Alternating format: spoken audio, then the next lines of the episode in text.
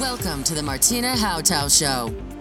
This is your number one podcast, which turns up your emotions, your mindset to reach everything you want and much more. Are you ready to get the best in every area of your life?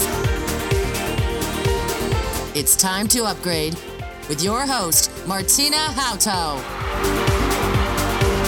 Bevorzugst du auch Erfolge?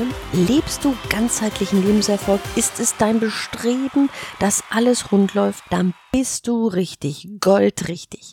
Genieße die Interviews mit meinen Interviewpartnern aus meiner Talkshow Erfolge bevorzugt. Ja, und man gehört nicht zum alten Eisen.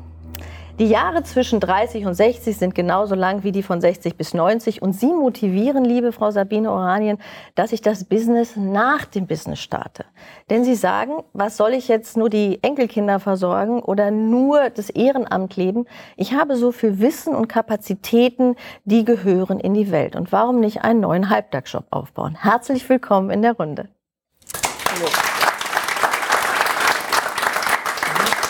Wenn ich an das Kapital der Lebenserfahrung denke, da kommen Sie ins Spiel, liebe Frau Sabine Oranien, als Senior-Unternehmer, Business Coach könnte ich jetzt mal sagen. Das heißt, die Senior-Unternehmer, die gerade, sage ich mal, in den Ruhestand gehen, die kommen so aus 70 Stunden Arbeit und wenn sie jetzt nichts tun, sagen sie, dann würden sie in ein Loch fallen.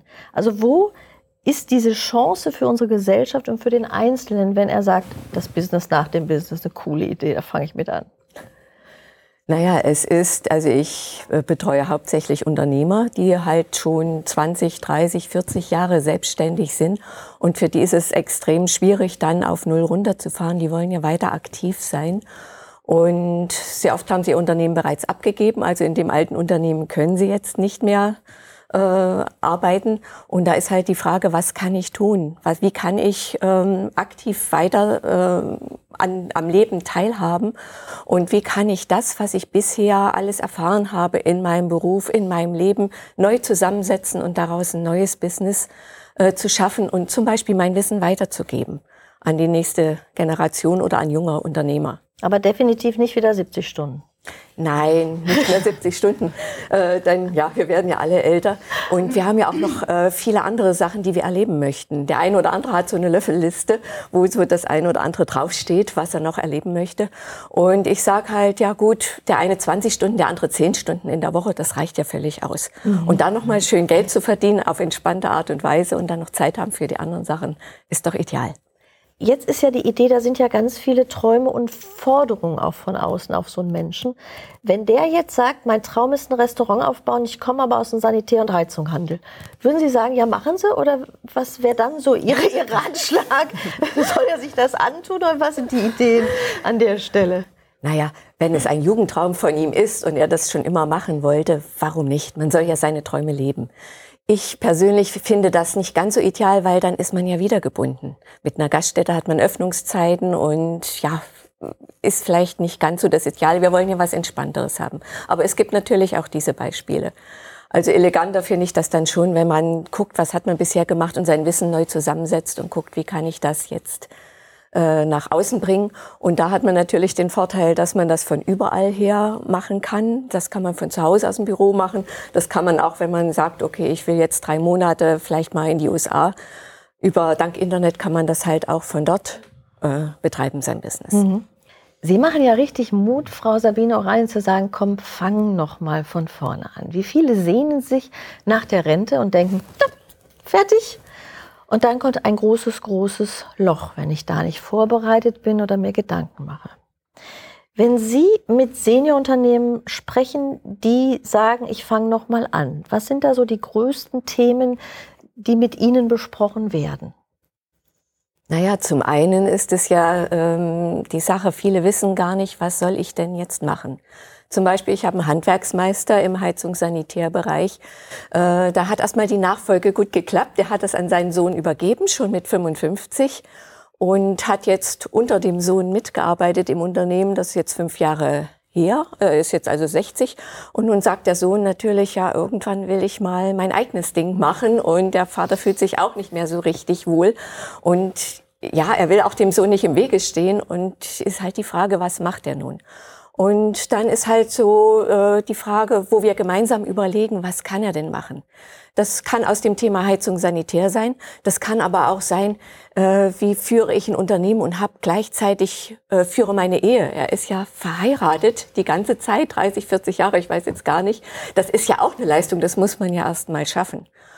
Oder ein anderes Thema wäre, wie motiviere ich meine Mitarbeiter, dass die immer bei der Stange sind und dass die Kundendienstmonteure, wenn sie draußen sind, gut mit den Kunden auch umgehen und auch schauen, was könnte der Kunde noch gebrauchen. Das sind alles so Sachen, die mittelbar mit dem Business zusammenhängen und woraus man ein neues Thema machen kann. Und es ist aber auch so, dass ich sage, es geht ja nicht darum, dass ich jetzt ein neuen, neues Ladenlokal aufmache und mich wieder binde, sondern die Zeit hat es ja gebracht, dass wir viel mobiler sein können, online arbeiten können, dass wir unser Wissen zur Verfügung stellen auf ganz neuen Wegen.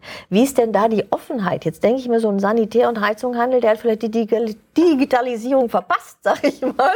Und, und Sie sagen jetzt, oh, wir können das auch online machen. Wie reagieren die da drauf? Erstaunlicherweise sind sehr viele offen mhm. und die gucken auch auf die jungen Leute, äh, die dann so im Internet unterwegs sind und staunen, was da für Geld verdient wird. Und ja, ist natürlich auch ein bisschen äh, scheu davor und viele haben auch schon Kurse besucht, Online-Kurse, die nicht so zu dem Erfolg geführt haben. Aber wenn ich so im Gespräch bin, äh, ist doch der Mut da und sie wollen schon. Und man muss ja nicht ein reines Online-Business machen. Äh, zum Beispiel kann man die Kundengewinnung über das Internet organisieren und dann vielleicht äh, doch die Beratung offline machen. Ja, manche also sagen so ja, ich muss da immer einen sehen. Ich muss den sehen, sonst wird das nichts hier.